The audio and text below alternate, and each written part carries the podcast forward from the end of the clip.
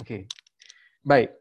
As-salis عن عائشة رضي عن عائشة رضي الله عنها قالت ما صلى رسول الله صلى الله عليه وسلم صلاة بعد أن نزلت عليه إذا جاء نصر الله والفتح إلا يقول فيها سبحانك ربنا وبحمدك اللهم اغفر لي متفق عليه وفي رواية في الصحيحين عنها كان رسول الله صلى الله عليه وسلم يكثر أن يقول في ركوعه وسجوده سبحانك اللهم ربنا وبحمدك اللهم اغفر لي يتأول القرآن معنى يتأول القرآن أي يعمل ما أمر به في القرآن في قوله تعالى فسبح بحمد ربك واستغفره.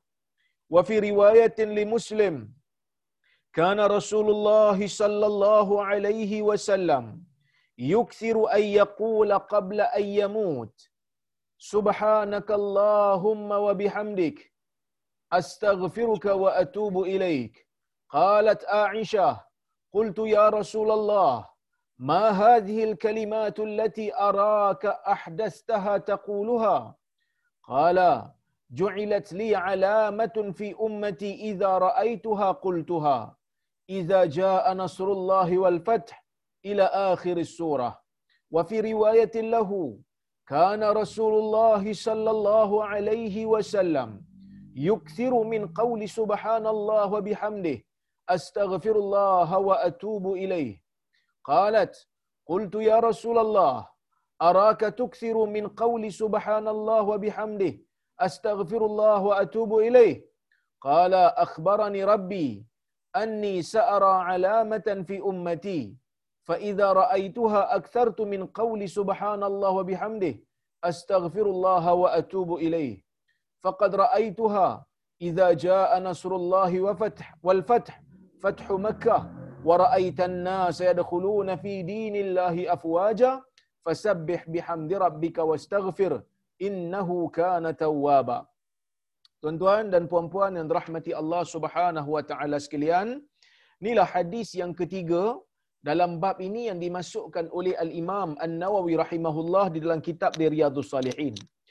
Maksudnya hadis yang ketiga daripada Aisyah radhiyallahu anha katanya Nabi sallallahu alaihi wasallam Rasulullah sallallahu alaihi wasallam tidak salat dengan satu salat selepas turunnya ayat Iza jaa nasrullahi wal fath. Surah An-Nasr melainkan Nabi akan membaca di dalam salatnya Subhanaka rabbana wa bihamdik Allahumma ghafirli melainkan Nabi akan baca di dalam salat itu Subhanaka rabbana wa bihamdik Maha sucimu wahai Tuhan. Tuhan kami dan segala puji bagimu. Ya Allah ampunkan aku. Hadis ini hadis muttafaqun alaih hadis riwayat al-Imam al-Bukhari dan Muslim daripada Aisyah. Dalam riwayat yang lain juga di dalam sahih Bukhari dan Muslim. Daripada Aisyah kata Aisyah Nabi sallallahu alaihi wasallam ataupun Rasulullah sallallahu alaihi wasallam banyak menyebutkan di dalam rukuk dan sujudnya subhanakallahumma maha sucimu uh, sorry maha sucimu wahai Tuhan dan segala pujian bagimu. Rabbana wa bihamdik wahai Tuhan kami subhanakallahumma ya Allah maha sucimu wahai ya Allah. Rabbana wa bihamdik Tuhan kami dan segala pujian bagimu. Allahumma ghafirli ya Allah ampunkan aku. Ha, ya Allah ampunkan aku. So dalam dalam apa dalam bacaan ni sebenarnya ada dua lah gabungan. Yang pertama pujian kepada Allah. Yang kedua doa kepada Allah. Kata Aisyah radhiyallahu anha yata'awwalul Quran. Nabi mengamalkan apa yang disuruh oleh Al-Quran iaitu ketika mana Allah Subhanahu wa taala berfirman di dalam surah An-Nasr fasabbih bihamdi rabbika wastaghfir wahai Muhammad hendaklah kamu bertasbih dengan memuji dengan memberikan dengan menyebut segala pujian kepada Tuhanmu dan hendaklah kamu minta ampun kepadanya. Maka sebab itu dalam rukuk dan sujud Nabi baca yang ni. Nabi baca tasbih dan Nabi baca istighfar. Subhanakallahumma rabbana wa bihamdik. Ha, itu bacaan dia. Sebab Allah Ta'ala kata, Fasabbih bihamdi rabbik. Wahai Muhammad, hendaklah kamu bertasbih dengan menyebut segala puji bagi Tuhanmu. Maka Nabi pun baca dalam rukuk dan sujud dia. Subhanakallahumma rabbana wa bihamdik. Yang bermaksud, segala puji. Segala, sorry. Yang bermaksud, maha suci kamu, wahai Tuhan. Tuhan kami dan segala puji bagimu. Allahumma gfirli. Ya Allah ampunkan aku. Baik. Dalam riwayat yang lain, di dalam sahih Muslim, Nabi sallallahu alaihi wasallam kata Aisyah, Rasulullah sallallahu alaihi wasallam banyak menyebutkan sebelum baginda wafat, subhanakallahumma wa bihamdik astaghfiruka wa atubu ilaik. Ya Allah kata Nabi, segala maha suci kamu wahai Tuhan. Maha suci kamu wahai Tuhanku. Ya, maha suci kamu wahai Tuhanku. Segala puji bagimu astaghfiruka aku minta ampun kepadamu minta ampun kepada Tuhan. Astaghfiruka. Ha, sama macam Allahumma ghfirli jugalah. Astaghfiruka aku minta ampun kepadamu. Wa atubu ilaik. Dan aku minta kepada kamu wahai Tuhan supaya engkau terima aku ha, dengan taubat aku ini. Baik. Tuan-tuan dan puan-puan yang dirahmati Allah sekalian Imam Nawawi bawa satu lagi ya. Imam Nawawi bawa satu lagi riwayat daripada Aisyah. Kata Aisyah, Ya Rasulullah, wahai Rasulullah, ma hadhil kalimat? Apakah kalimat-kalimat yang aku lihat engkau membacanya? Kata Nabi sallallahu alaihi wasallam, ju'ilat li alamatan fi ummati. Dijadikan, ha, Nabi kata, dijadikan kepada aku. Maksudnya dijadikan ni apa ni Allah Subhanahu wa taala lah jadikan. Dijadikan kepada aku satu alamah satu petanda ha, daripada Tuhanku yang mana kalau aku melihatnya aku akan menyebutkan ni aku akan menyebutkan perkataan itu. Ha, aku akan sebut benda tu ya. Apa dia? Ayat tu tanda tu Allah Taala turunkan dalam al-Quran iza jaa nasrullahi wal fath. Apabila telah datang pertolongan daripada Allah dan pembukaan kota Mekah sehingga di akhir surah. Maksud nabi kata inilah petanda yang Allah Taala bagi kepada nabi. Dan nabi memperbanyakkan bacaan ini di dalam salatnya. Wa fi riwayatin lahu dalam riwayat yang lain juga dalam sahih Muslim kana Rasulullah sallallahu alaihi wasallam yuksiru min qaul Nabi sallallahu alaihi wasallam banyak menyebut sebelum baginda wafat subhanallah wa bihamdih astaghfirullah wa atubu ilaih Ha, segala puji, ha, maha suci Tuhan, maha suci Allah dan segala puji baginya. Astaghfirullah wa atubu ilaih. Aku minta ampun kepada Tuhan. Aku minta ampun kepada Tuhan. Wa atubu ilaih. Dan aku bertaubat kepada Tuhan. Baik, kemudian bawa dia bawa lagi riwayat. Ha, riwayat yang lain. Akhbarani Rabbi, sorry. Uh, Nabi SAW menyebut, Akhbarani Rabbi anni sa'ara alamatan fi ummati. Sorry, kemudian Aisyah tanya. Sorry. Aisyah tanya. Qultu ya Rasulullah. Aisyah kata, Ya Rasulullah, araka tuksiru min qawli subhanallah wa bihamdih astaghfirullah wa atubu ilaih. Dia kata, Ya Rasulullah, aku melihat engkau banyak menyebut perkataan subhanallah, maha suci Allah dan segala puji bagi Allah. Aku minta ampun kepada Allah dan aku bertaubat kepada Allah. Nabi kata, akhbarani rabbi anni sa'ara alamatan fi ummati. Kata kata Nabi, Tuhanku telah memberitahuku bahawa se, bahawasanya sesungguhnya aku akan melihat satu tanda pada umat aku. Dan apabila aku melihatnya aku akan banyak menyebutkan perkataan subhanallah wa bihamdih astaghfirullah wa atubu ilaih. Faqad raaituha kata nabi sesungguhnya aku telah melihatnya iaitu ayat an-nasr idza jaa nasrullahi wal fath fathu makkah iaitu pembukaan kota Mekah wa raaitan nasa yadkhuluna fi dinillahi afwaja dan kamu akan melihat wahai Muhammad manusia masuk ke dalam agama Allah secara ramai, beramai-ramai fasabbih bihamdi rabbika wastaghfir innahu kana tawwaba maka hendaklah kamu menyebut tasbih dengan memuji Tuhanmu dan mintalah ampun daripadanya sesungguhnya Allah Subhanahu wa taala itu maha menerima taubat tuan-tuan dan puan-puan yang dirahmati Allah sekalian, ya, hadis ni Imam Muslim lah banyak banyak bawa riwayat.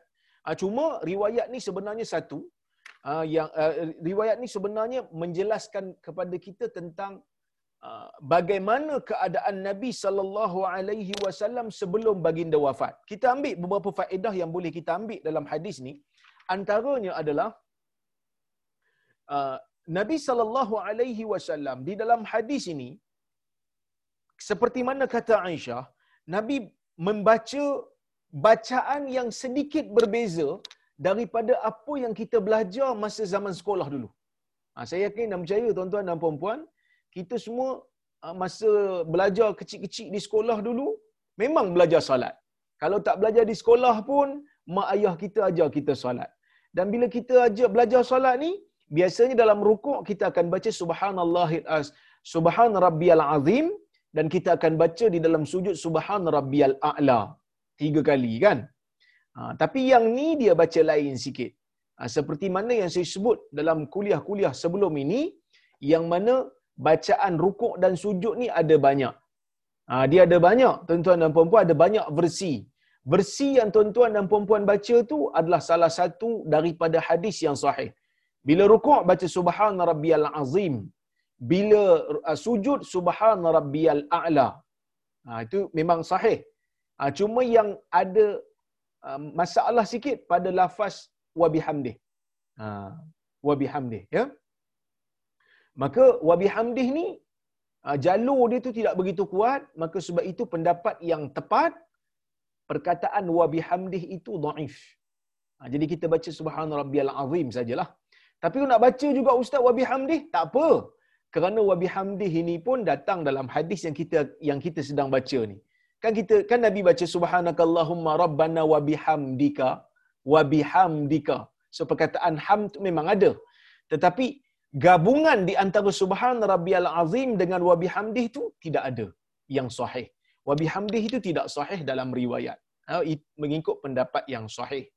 Baik, ada bacaan yang lain lagi. Subuhun quddus rabbul malaikati war ruh. Ha, ini pun baca dalam rukuk dan sujud juga. Kemudian kita ada subha, subhanazil jabarut wal malakut wal kibriyai wal azamah. Ha, segala puji, uh, maha suci, sorry. Subhanazil jabarut, maha suci Tuhan yang memiliki kekuatan. Wal malakut, yang memiliki segala kerajaan. Wal kibriya, yang mempunyai segala kebesaran. Wal azamah dan keagungan. Subuhun kudus, Maha suci Tuhan. Kudus, suci. Subuh pun suci, kudus pun suci. Rabbul malaikati war ruh. Tuhan malaikat dan Tuhan Jibril. Ataupun Tuhan segala ruh. Ha? Baik, tuan-tuan dan puan-puan. Banyak bacaan-bacaan di dalam sujud dan rukuk ni yang terdapat di dalam hadis-hadis yang sahih. Eh kenapa banyak Ustaz? Banyak ni nak bagi kita ni keluasan. Supaya kita boleh amal yang ni pun boleh, yang tu pun boleh, yang ni pun boleh, yang sana pun boleh. Dan juga memberi kita ruang dan peluang supaya kita ni boleh uh, untuk mempelbagaikan amalan. Boleh ke ustaz nak baca semua sekali dalam rukuk? Boleh. Boleh ke ustaz nak baca semua sekali dalam sujud? Pun boleh. Ha, boleh juga. Tapi seeloknya pelbagaikan. Maksudnya, ha, solat yang ni baca yang satu versi, solat akan datang baca satu versi yang lain ataupun rakaat ni baca versi tu rakaat lain baca versi yang berbeza ha, kenapa kenapa kerana dalam hadis tidak jelas nabi menggabungkan keseluruhan dalam satu rukuk dan satu sujud seeloknya biar biarlah dia satu versi saja Berapa kali nak baca ustaz? Tiga kali yang paling minima dari sudut kesempurnaan. Sempurna yang paling minima tiga kali. Lebih boleh.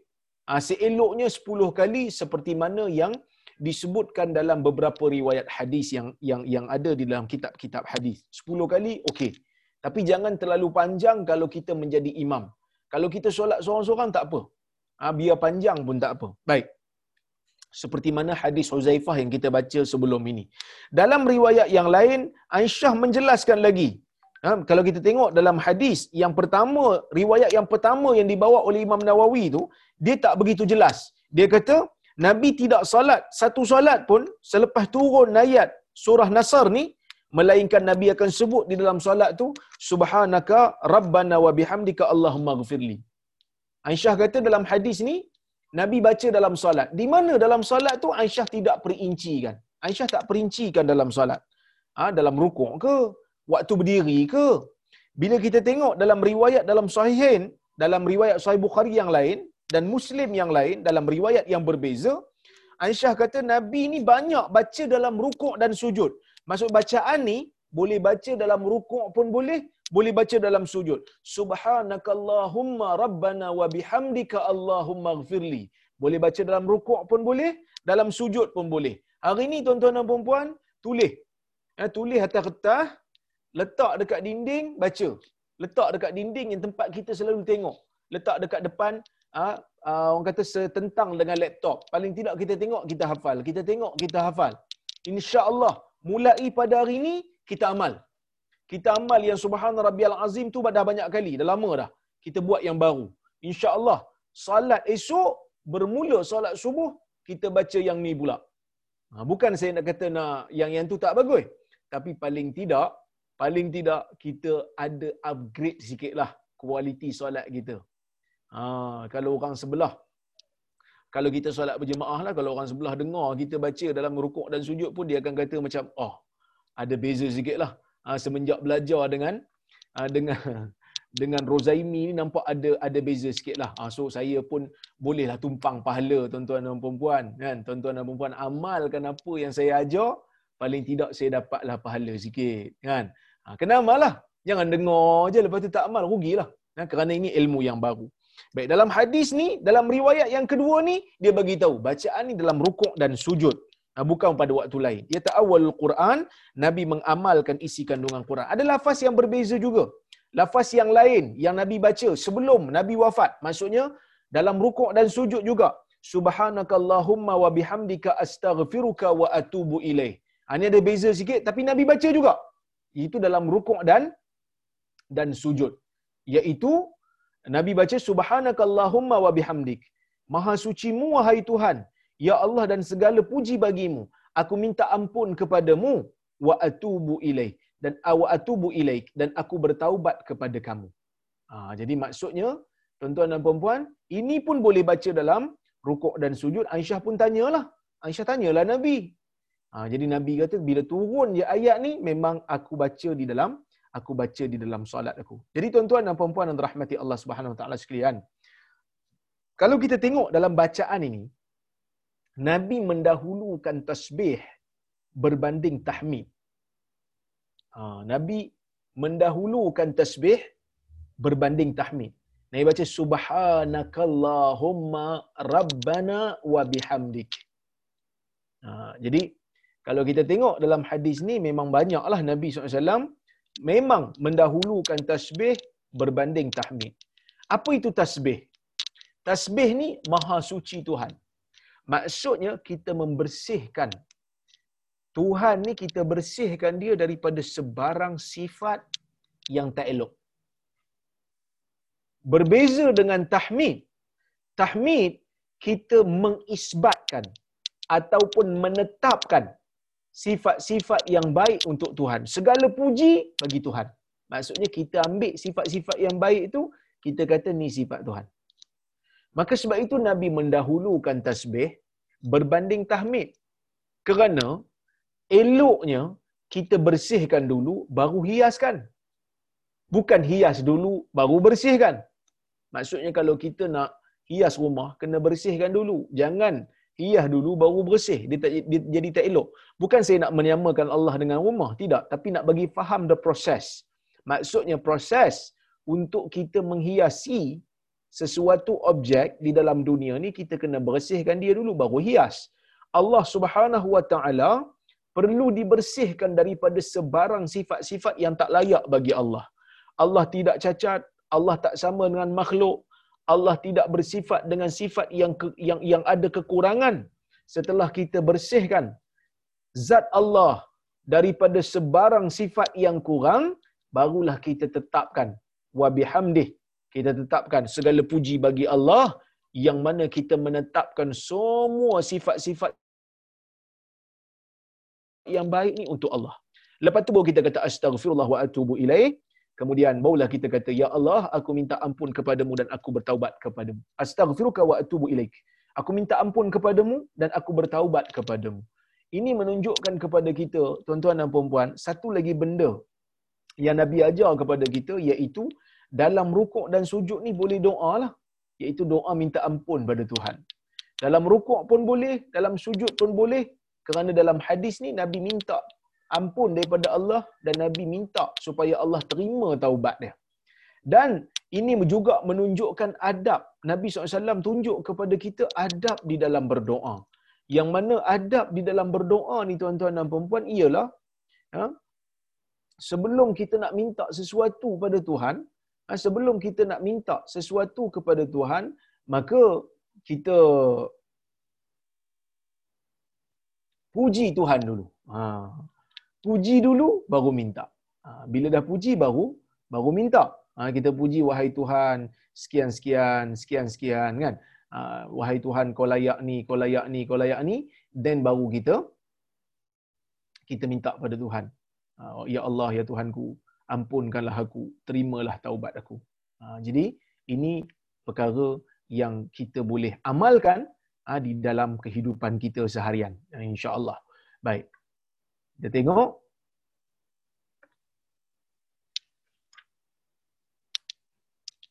Hadis yang berikutnya insyaAllah. Ha, sebelum saya lupa. Sebelum saya lupa ada benda yang saya nak sebutkan. Uh, benda ni saya dah sebut dulu. Tapi oleh kerana kita lalu lagi, tak apa sebagai ulang kaji. Iaitu Nabi SAW ha, sebut ha, sebut bahawasanya dia banyak Aisyah sebutlah Nabi ni banyak beristighfar sedangkan Nabi ni maksum jadi apa perlu Nabi beristighfar persoalannya yang yang saya dah jawab tapi saya nak ulang sekali lagi ialah ulama berbeza pendapat tentang makna maksumnya Nabi itu. Adakah maksum ni maksud langsung tak buat dosa langsung ataupun bagaimana? Ha, sebahagian ulama mengatakan maksumnya Nabi ni memang Nabi ni tak berdosa. Dosa besar tak ada, dosa kecil pun tak ada. Manakala sebahagian ulama seperti mana yang disebutkan oleh Qadhi Iyad juga disebutkan oleh Al-Imam Nawawi mereka mengatakan maksum ini ialah Nabi ini terpelihara daripada melakukan dosa besar dan terpelihara daripada melakukan perkara yang boleh mencemarkan maruah. Manakala dosa-dosa kecil mungkin Nabi buat. Oleh kerana itulah datangnya istighfar. So ada dua pendapat di sini. Kalau ada pendapat yang kata Nabi ni ada buat dosa kecil tapi Nabi ni dia tidak akan israr. Nabi tidak akan kekal berada dalam dosa kecil. Dia akan ditegur oleh Allah. Maka sebab itu adanya istighfar. Ada juga tak ada juga yang mengatakan tidak. Nabi bebas daripada sebarang dosa besar dan sebarang dosa kecil. Nabi tak buat. Habis itu untuk apa istighfar? Istighfar Nabi ini nak menunjukkan bahawasanya Nabi ini adalah seorang hamba yang sangat rendah diri. Tak ada dosa pun tetap minta ampun. Macam kita bila berdepan dengan orang-orang yang ha, yang ada kuasa raja ni, kita belum cakap lagi kita ampun tuan guru sembah patik harap diampun tuanku. Kita tak buat salah apa pun dengan sultan ni, dengan raja ni tapi kita ampun tuanku. Kenapa? Kerana kita nak tunjuk kita rendah diri. Tu depan raja manusia tu. Kalau depan Tuhan begitu juga bahkan lebih daripada tu lagi. Maka sebab itu Nabi SAW minta ampun pada Tuhan walaupun dia maksum tidak ada dosa mengikut sebahagian ha, pandangan sebahagian ulama. Oleh kerana tu tuan-tuan dan puan Nabi beristighfar sentiasa. Dan ada juga yang mengatakan Nabi istighfar ni nak ajar kita cara bagaimana nak minta ampun daripada Allah dalam rukuk dan sujud. Maksudnya, walaupun Nabi ni tak ada dosa, tapi dia tahu umat dia ada yang berdosa. Ha, umat dia ni ada yang berdosa. Jadi macam mana nak minta ampun? Minta ampun dalam rukuk dan dalam sujud di antara tempat yang sesuai untuk minta ampun kerana pada waktu tu kita menundukkan kepala kita dalam rukuk, kita meletakkan kepala kita di tempat yang paling rendah di dalam sujud maka waktu itu sangat sesuai untuk kita minta ampun kepada Allah Subhanahu Wa Taala dan di antara juga uh, sebab Nabi sallallahu alaihi wasallam meminta ampun ialah kerana hamba yang yang rindu kepada Tuhan dia sentiasa akan minta supaya Tuhan dia ampunkan dia walaupun dia tidak ada dosa. Kerana dia tahu Allah Taala ni ada sifat ghafar. Allah Taala ni ada sifat mengampunkan, sifat maghfirah. Oleh kerana itu Nabi SAW minta, walaupun dia tak ada dosa tapi dia minta kerana dia tahu kerinduan untuk mendapatkan keampunan ni merupakan di antara di antara uh, istimewanya seorang hamba bila dapat pengampunan daripada Allah Subhanahu Wa Taala. Baik, tuan-tuan dan puan-puan yang dirahmati Allah Subhanahu Wa Taala, sekalian kita tengok hadis yang berikutnya. Ar-Rabi' an Anas radhiyallahu anhu qal Inna Allah azza wa jal taba'al wahyu wa taba'al wahya ala Rasulillah sallallahu alaihi wasallam qabla wafatihi hatta tuwfiya akthara ma kana al-wahyu alaihi muttafaqun alaihi hadis riwayat Al-Bukhari dan Muslim. Maksudnya, hadis yang keempat daripada Anas radhiyallahu anhu katanya, sesungguhnya Allah Azza wa Jal meneruskan penurunan wahyu ke atas Rasulullah sallallahu alaihi wasallam sebelum daripada kewafatan baginda sehingga apabila Nabi wafat Nabi wafat dalam keadaan banyak wahyu-wahyu yang turun ke atas baginda. So dalam hadis ni Anas bagi tahu Nabi ni terima wahyu tak putus sehinggalah Nabi wafat. 23 tahun tu bila ada peristiwa ayat turun. Bila ada keperluan turun wahyu. Kenapa turun wahyu ni secara berperingkat-peringkat 23 tahun dia tak turun serentak memberikan kemudahan kepada orang mukmin supaya mereka boleh hafal satu-satu. Kalau turun serentak, susah sikit nak hafal. Sebab mereka ni adalah pembawa panji agama di zaman tu. Mungkin ada yang kata, habis tu kita kena hafal semua pula. Serentak. Kita bukan pembawa wahyu. Kita bukan orang kata apa periwayat. Kerana kalau kita tak hafal semua pun, kan? Kalau kita tak hafal semua pun Quran ni, satu ayat pun tak apa Quran tetap macam tu kerana Quran telah diriwayatkan dan telah kekal di dalam mushaf orang yang hidup di zaman nabi mereka perlu hafal kerana ayat Quran ni ditulis di atas pelepah tamar ayat Quran ni ditulis di atas tulang unta ayat Quran ni ditulis di atas uh, apa ni kita panggil lembaran-lembaran kain pada masa tu kenapa kerana alat tulisan pada zaman tu sangat-sangat terhad oleh kerana itulah Allah menjadikan Quran ni turun selama 23 tahun secara slow-slow berperingkat-peringkat supaya mereka sempat menulis dan sempat cari alat tulis. Itu satu. Yang kedua, tuan-tuan dan puan-puan, kebanyakan orang-orang Arab pada zaman itu mereka tidak boleh menulis dan tidak boleh membaca. Kebanyakan. Ha, kebanyakannya buta huruf. Nabi kita pun tak boleh baca. Sebab tu kata apa? uh, nabi kita ni digelar an-nabiyul ummi. Ha. Nabiyul ummi, nabi yang buta huruf. Huwa ba'asa fil ummiyina rasula. Dialah Tuhan yang mengutuskan daripada kaum-kaum yang buta huruf seorang rasul di kalangan mereka. Ha, jadi kebanyakan orang-orang Arab ni buta huruf. Selain daripada alat tulis yang terhad, ha, mereka buta huruf kebanyakannya. Kenapa jadi buta huruf? Ha, sebab alat tulis tak banyak. Bila alat tulis tak banyak, jadi tak ada keperluan untuk menulis. Jadi sebab tu orang Arab zaman dulu mereka kuat menghafal. Dan menjadi sunnatullah. Menjadi satu kebiasaan. Bagi orang yang tidak ada kemudahan, mereka akan gunakan kemampuan. Ini ha, benda biasa. Bila tak ada kemudahan, kemampuan akan diguna semaksimum mungkin. Orang yang buta umpamanya, deria telinga dia, walaupun dia dengar sama macam orang lain, orang yang celik, tetapi deria telinga dia, sensitif telinga dia lebih kuat, lebih bagus kemampuan dia daripada orang yang celik. Orang yang celik ni sebab boleh tengok. Orang buta tak boleh tengok. Dia hilang satu kemudahan, kemampuan telinga dia dahsyat. Sebab tu dia bawa kayu tu dia nak ketuk. Kan? nak dengar sesuatu. Ha, sama juga macam kita dulu. zaman tak ada handphone ni, kita boleh hafal nombor telefon jiran-jiran rumah kita kan. Jiran ni nombor dia ni, jiran ni nombor ni. Nombor dekat-dekat, cuma tukar-tukar nombor je, nombor ujung je tukar. Tapi kita boleh ingat ni rumah ni, ni rumah ni, ni rumah ni. Kita hafal je, tak payah tulis pun. Kalau tulis pun sekejap betul kita hafal. Tapi semenjak ada ada handphone ni, nombor sendiri pun kita tak hafal kadang. Ha, kita terpaksa save dekat phone book kita sendiri, nombor aku gitu. Orang tanya nombor kita, kita buka dulu phone book. Kita cari dekat nombor aku tu. Sebab kita dah save.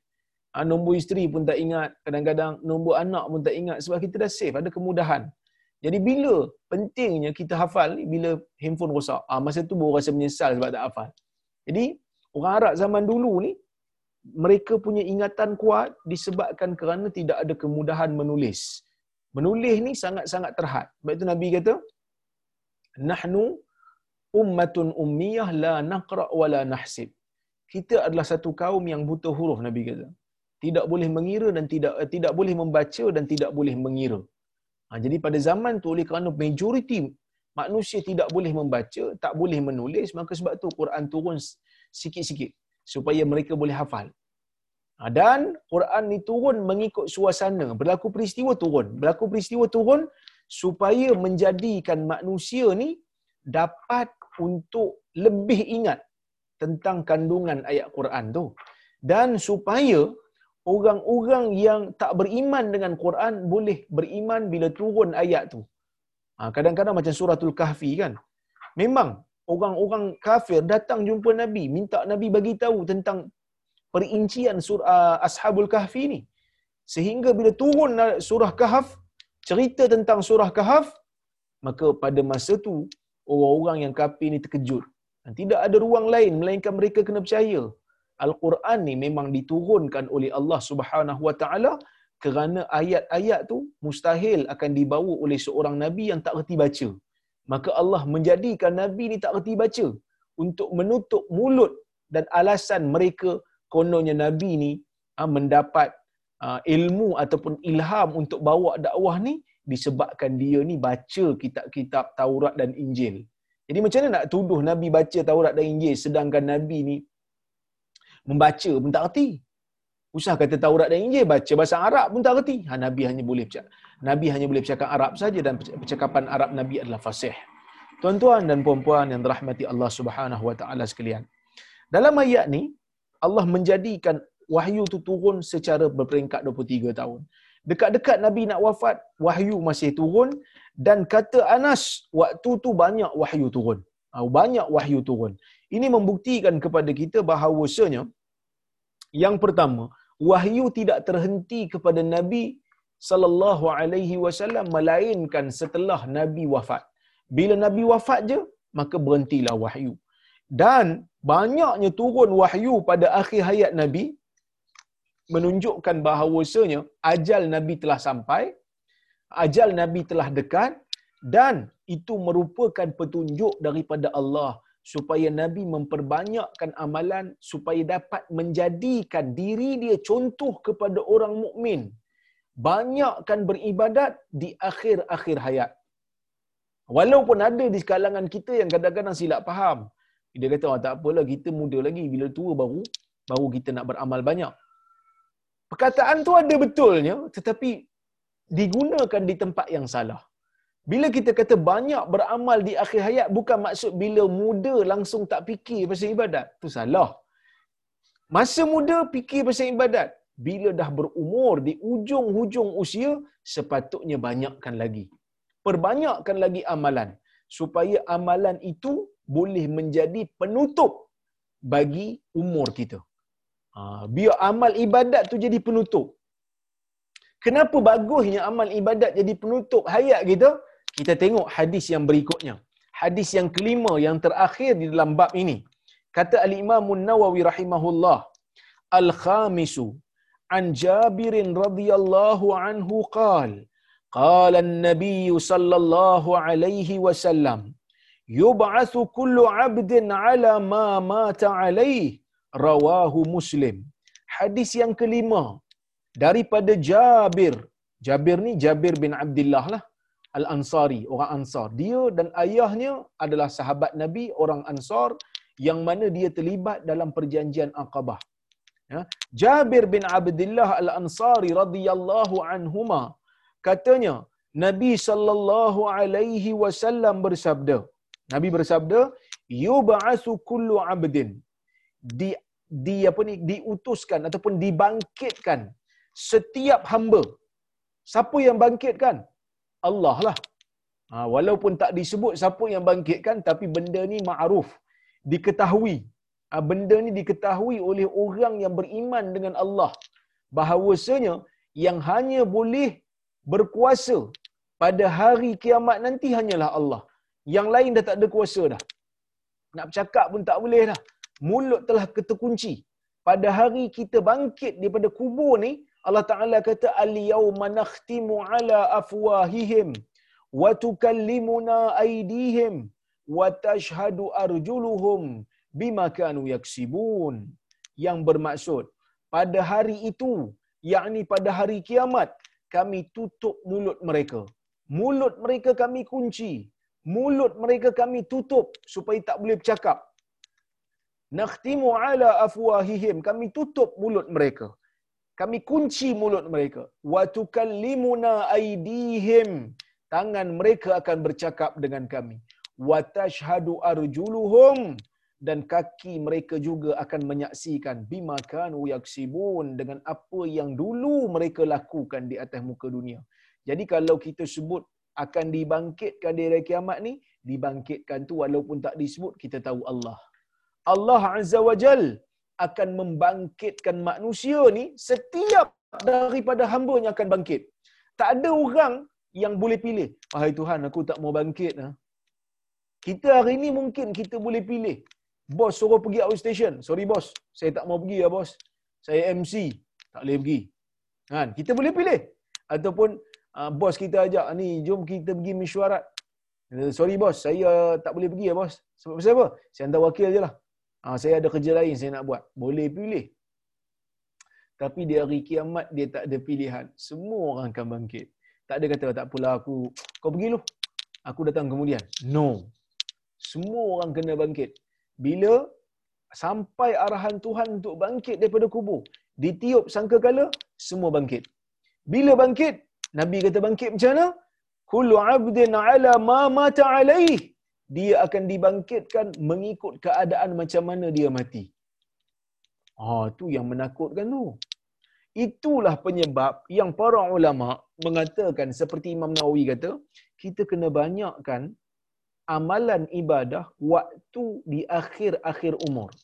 Supaya ibadat tu menjadi pembela kita dan ibadat tu juga menjadi keadaan di mana kita bangkit dalam kubur katalah orang tengah solat, meninggal dalam solat, maka bila dia bangkit di akhirat nanti, ah, dia akan bangkit dalam keadaan dia, uh, apa ni kita panggil, dalam keadaan dia solat. Kalau dia mati, dalam keadaan dia sedang minum arak, maka dia akan bangkit dalam keadaan daripada kubur dia di kiamat dalam keadaan dia minum arak kalau dia mati dalam keadaan dia sedang melakukan maksiat kepada Allah di atas meja judi, maka dia akan bangkit dalam keadaan begitulah di hari kiamat nanti. Maka sebab itu tuan-tuan dan puan kita kena perelokkan ibadat kita, kita kena perelokkan kelakuan kita terutamanya apabila kita sampai di akhir umur. Ha, jadi sebab itu kita kena hati-hati, kena jaga kadang-kadang kita kena tahu juga bab-bab rukhsah ni terutama bagi orang yang sakit. Ha, yang mana kadang-kadang dia ni uh, di awal umur dia rajin solat. Bila dia dekat-dekat nak jumpa Tuhan, tak solat. Pasal apa? Sebab dia kata macam mana nak solat. Saya ni kena air pun tak boleh. Sedangkan dia boleh tayamum, dia tak tahu tayamum. Ataupun dia tak tahu hukum tayamum. Maka bila orang sebut pasal tayamum, dia kata, ya Allah, tak apa nanti qadha dia ingat dia sempat qada rupanya tak sempat qada dia meninggal jumpa Tuhan dalam keadaan tak salat. Alangkah malangnya. Sebab tu dulu ada satu cerita ya, ada satu cerita tuan-tuan dan puan-puan. Seorang uh, kita panggil apa? Seorang lelaki. Yang kerja dia ni uh, kita panggil uh, kerja bouncer. Ha, dia kerja dia pengawal keselamatan di kelab-kelab malam ni. Itulah kerja dia. Lepas tu dia buat part time. Oleh kerana kelab-kelab malam ni hanya berfungsi pada waktu malam. Jadi waktu pada waktu siang tu dia tak ada kerja, dia buat part time tarik kereta. Tarik kereta sebab badan dia besar kan. Badan sasa. Jadi dia tarik kereta. Ada orang yang dia pukul. Dekat kelab malam tu pun ada orang yang dia belasah sebab kadang-kadang ialah disebut nak menjadikan kelab-kelab malam ni aman. So dia kata banyak benda dia buat. Banyak dosa dia buat. Minum sah katalah memang minum. Jadi bila sampai waktu dia dah berumur, dah tak larat, dia pun ambil keputusan untuk berhenti kerja.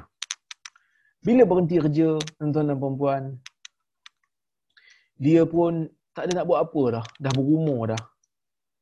Dia rasa macam dia nak pergi ke masjid. Ha, dia rasa macam dia nak pergi ke masjid. Dia pun pergilah ke masjid.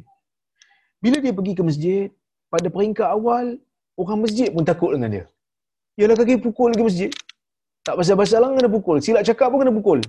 Dia orang masjid pun takut mula-mula nak tegur dia.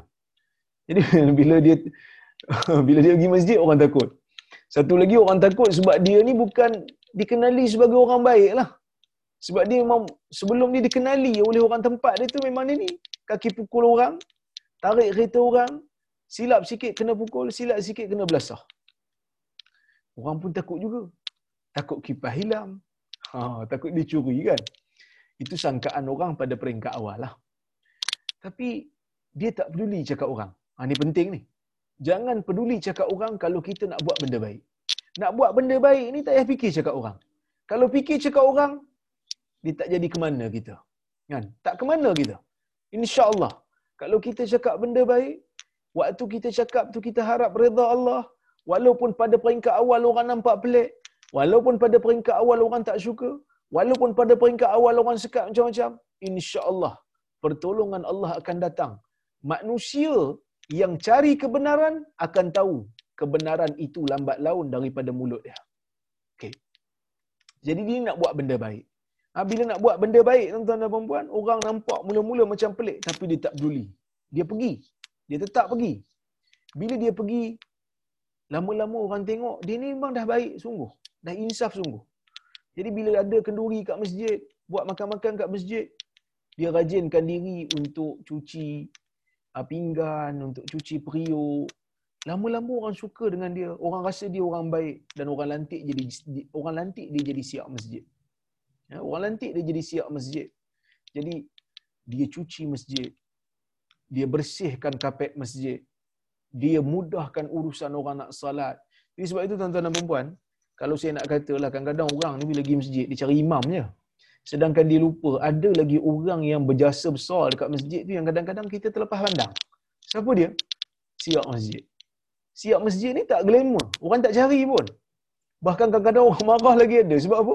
Sebab dia ni tak terkenal kan. Tapi ada kat masjid. Ha, jadi siap masjid ni sebenarnya jasa besar. Sebelum imam datang, sebelum Bilal datang, siap datang dulu. Ha, kerana siap bukan kunci. Kan? Jadi siap tolong, dia jadi siap masjid, tolong bentangkan sejadah, tolong bersihkan masjid. Tiba-tiba satu pagi tuan-tuan dan puan satu pagi imam yang sepatutnya bertugas sampai dia tengok Bilal tak ada. Tengok eh, mana muazzin kita tak sampai-sampai lagi ni? Bilal kita tak sampai. Yang ada cuma imam masjid dan juga siap. Jadi dia cakap kat siap tu, mana pergi Bilal kita ni tak sampai-sampai? Dia kata tak tahulah Pak Imam. Biasanya dia dah sampai lah. Sepatutnya dia sampai sebelum imam lah sebab dia kena azan dulu. Ha, itulah pasal lambat pula kita azan pagi ni. Dia, um, imam kata pada siap, kamu pergi azan tengok sekali. Tuan-tuan dan puan dia ambil cabaran tu dia pergi azan. Azan subuh. Dia azan. Dia azan. Orang kampung pun tengok, eh lain pula azan pagi ni. Siapa yang azan? Orang yang pernah jadi pekerja keselamatan di dalam kelab malam, orang yang pernah jadi gangster.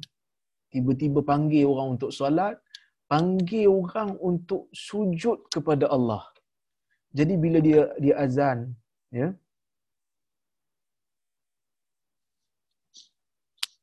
Ada bunyi. Ha, bila dia azan tuan-tuan dan puan, ada dengar bunyi? Ha, mungkin dia tersangkut dekat butang ni sebab ada orang komen dia kata bunyi krik-krik. Ha, mungkin dia sangkut kat apa? Dekat saya pakai butang baju Melayu ni kan. Okey dah? Boleh? Boleh dengar eh? Okey. Baik.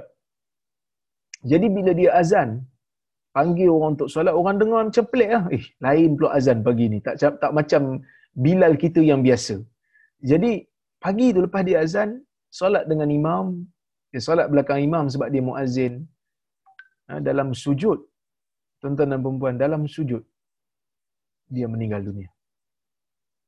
Dalam sujud, dia meninggal dunia. Jadi orang tengok dia meninggal dunia. Orang rasa alangkah baiknya pengakhiran hidup dia.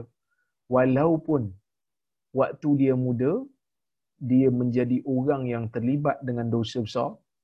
Tetapi di akhir hayat dia, dia menjadi manusia yang baik.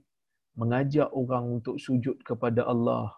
Dan dia akhirnya mati dalam keadaan yang sangat mulia iaitu ketika mana dia menundukkan kepalanya sujud kepada Allah Subhanahu wa taala. Jadi ini pengakhir hayat ah, bagi seorang manusia yang Allah Taala pilih dia untuk mati dalam keadaan sujud. Jadi sebab itu tuan-tuan dan puan-puan yang dirahmati Allah sekalian, alangkah beruntungnya ah, bagi mereka yang Allah Taala gerakkan jiwa mereka untuk bertaubat. Dia bukan kira dosa banyak tak banyak. Kita manusia mesti ada dosa yang paling pentingnya kita bertaubat. Saya pun sama, tuan-tuan kita sama. Kita kena banyak bertaubat kepada Allah Subhanahu Wa Taala dan doa ah, supaya taubat kita ni menjadi pengakhir bagi hayat kita.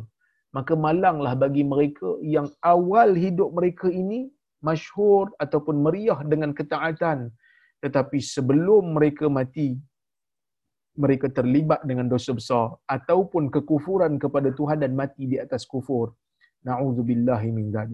Maka sebab itu para ulama mengatakan di antara uh, faedah daripada hadis ni kata Syekh uh, Mustafa Bura dia kata hadis ni afadal hadis hasal insani ala husnil amal liyakuna anisahu yaumal mahsyar Ah, hadis ni memberikan kita pengajaran bahawasanya manusia ini digalakkan untuk memperbaiki amalan supaya amalan itu boleh menjadi peneman dia di hari di mana dibangkitkan di hari mahsyar. Bila bangkit di hari mahsyar, kita sedang sujud, so kita akan bangkit dalam keadaan kita orang yang sadat. Yang kedua, mulazamatu sunnatin Nabi sallallahu alaihi wasallam fi ibadatihi wa akhlaqihi wa sairi ahwalihi. Kita kena mulazamah. Kena sentiasa melazimi sunnah Nabi SAW dalam ibadatnya, dalam akhlaknya, dalam setiap keadaan.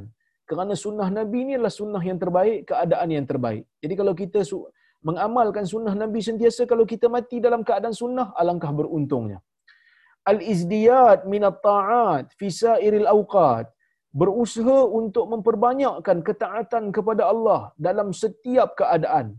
Lihtimali qurbil maut. Kerana mungkin kematian itu sangat hampir. Mungkin mati itu hampir. Cuma kita tak tahu bila. Jadi banyakkan benda baik. Di akhir-akhir hayat. Di akhir hayat ni orang yang sakit okeylah. Kalau orang yang tak sakit pun dia kena rasa ajal dia hampir dia kena rasa ajal dia hampir kerana dia tak tahu ajal tu bila bila kita dengar aja kematian orang, dengar aja kematian orang lain, ketahuilah bahawasanya hari kematian kamu juga hampir. Makin hampir kepada hari kamu pula. Bila kita dengar ada orang mati je, ha, jangan kata, eh dia dah mati ya, aku belum lagi. Kena kena rasa ke hari kematian aku juga hampir dengan kematian dia. Makin hampir, bukannya makin jauh. Baik. Wa 'alal khusus fi halatil kibari wal marad. Ha, tambah-tambah lagi pula, kalau dalam keadaan kita ni dah tua dan dalam keadaan kita sakit, juga kena memperbanyakkan ketaatan, kena banyakkan amalan baik. Al-ibrah bi khawatimil a'mal yang dikira ialah dengan amalan yang penutup. Faman hasuna amaluhu fi akhir hayatihi kana lahu bisyarah bisyaratu khair sesiapa yang baik amalannya di akhir hayatnya maka itu petunjuk ia adalah kebaikan. Wa man sa'a amaluhu fi akhir umri sesiapa yang buruk amalannya ketika mana di akhir hayatnya kana ghaira dhalik. Itu menunjukkan bahawasanya dia adalah orang yang rugi dan berkemungkinan Allah Taala akan jadikan itu penyebab untuk dia masuk ke dalam neraka Allah. Tuan-tuan dan puan-puan yang dirahmati Allah sekalian, ini merupakan di antara ah, pengajaran yang kita boleh ambil daripada hadis ni. Bila Nabi kata kita akan mati dan dibangkitkan semula dalam keadaan apa yang kita mati, maka itu menjadi satu ah, kita panggil amaran kepada kita untuk kita kalau boleh kurangkan kurangkan um, melakukan perkara-perkara yang Tuhan tak suka, Tuhan larang kerana berkemungkinan kita akan mati dalam keadaan tu. Nauzubillah. Banyakkan perbuatan baik. Mudah-mudahan perbuatan itu menjadi penutup bagi amalan kita. Mungkin ada di kalangan kita yang rasa macam, Ya Allah Ustaz, saya ni macam mana Ustaz? Dosa banyak. Ah, Ustaz sebutlah dosa apa yang saya tak pernah buat. Tuan-tuan dan puan-puan yang dirahmati Allah sekalian, tidak ada ruang yang kita tak boleh patah balik dalam agama ni melainkan kalau bila nyawa dah sampai kat kerongkong lah ha, orang yang ada di zaman Nabi mereka pernah terlibat dalam dosa yang lebih besar daripada apa yang tuan-tuan yang kita semua mungkin pernah terlibat. Mungkin ada di kalangan kita pernah terlibat dengan dosa besar. Tapi kena ingat ada di kalangan sahabat Nabi yang mungkin mereka terlibat dengan dosa yang lebih besar pada kita. Tetapi akhirnya mereka menjadi sahabat. Khalid bin Al-Walid umpamanya menjadi penyebab kepada kekalahan tentera muslim. Menjadi penyebab kepada kewafatan 70 orang syuhada di Uhud. Tetapi akhirnya dia menjadi panglima Islam. Jadi sebab itu, jangan putus asa dengan rahmat Allah. Sesekali jangan putus asa. Sesekali jangan rasa kita ni tak diterima oleh Allah. Allah Ta'ala nak terima kita. Maka sebab itu dia detikkan dalam jiwa kita untuk kembali kepada dia. Dan saya kenal beberapa orang yang yang yang dulunya mungkin tidak terfikir tentang agama, tidak berfikir tentang akhirat dan hari ini mereka sangat-sangat berfikir tentang akhirat. Hidup mereka memikirkan bagaimana untuk menebuskan kesalahan mereka dan berfikir bagaimana untuk bertaubat kepada dia dan berfikir macam mana untuk beramal dengan amalan yang lebih baik setiap masa dan setiap hari. Ini menunjukkan kebaikan yang sangat banyak yang Allah Ta'ala nak berikan kepada seseorang. Jadi beramallah, teruslah berusaha, mintalah taubat kepada Allah kerana kita masih ada peluang. Ha, kita masih ada ruang, kita masih ada peluang. InsyaAllah. Dan insya-Allah kita sambung uh, kuliah kita dalam uh, insya-Allah hari kami akan datang jika ada kesempatan. Saya tengok kalau ada soalan.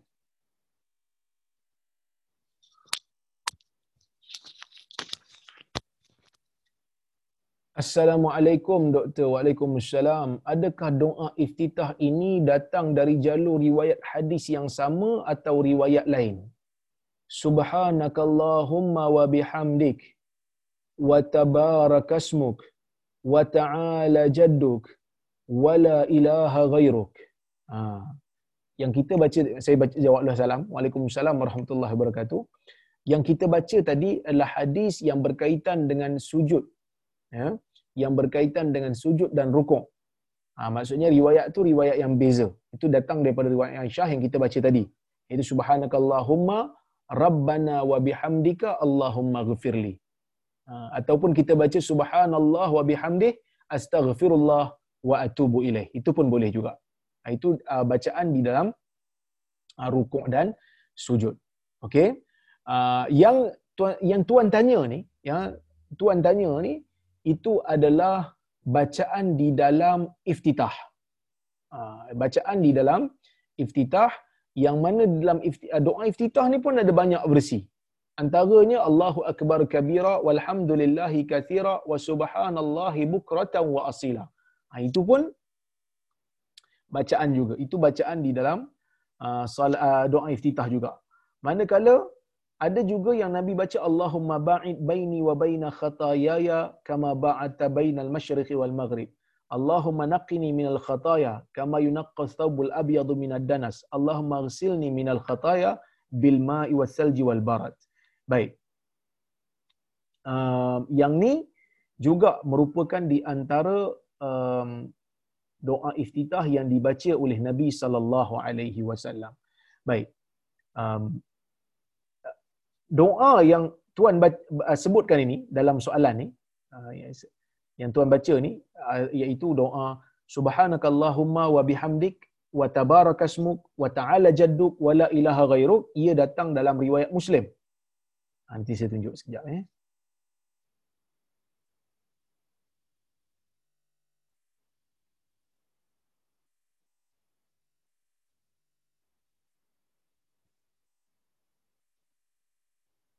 Ha ni. Dia nampak ke? Okey. Imam Muslim membawakan hadis. Kata Imam Muslim, haddatsana Muhammad bin Mihran Ar-Razi, haddatsana Al-Walid bin Muslim, qala haddatsana Al-Auza'i an 'Abdah anna Umar bin Al-Khattab kana yajharu bihaula'il kalimat yaqul subhanakallahumma wa bihamdik tabarakasmuk wa ta'ala jadduk wa la ilaha ghairuk Imam Muslim bawa riwayat dengan sanad dia. Sesung kata Abdah sesungguhnya Umar bin Khattab membaca dengan kuat untuk mengajar lah membaca dengan kuat untuk membaca, uh, untuk mengajar apa ni rakyat dia pada waktu tu. Umar kata subhanakallahumma wa bihamdik. Maha sucimu wahai Tuhan dan segala puji bagimu. Tabarakasmuk. Uh, maha berkat namamu. Wa ta'ala jadduk. Sangat tinggi keagunganmu.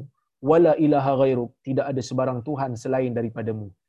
Ini merupakan doa iftitah yang dibaca oleh Omar.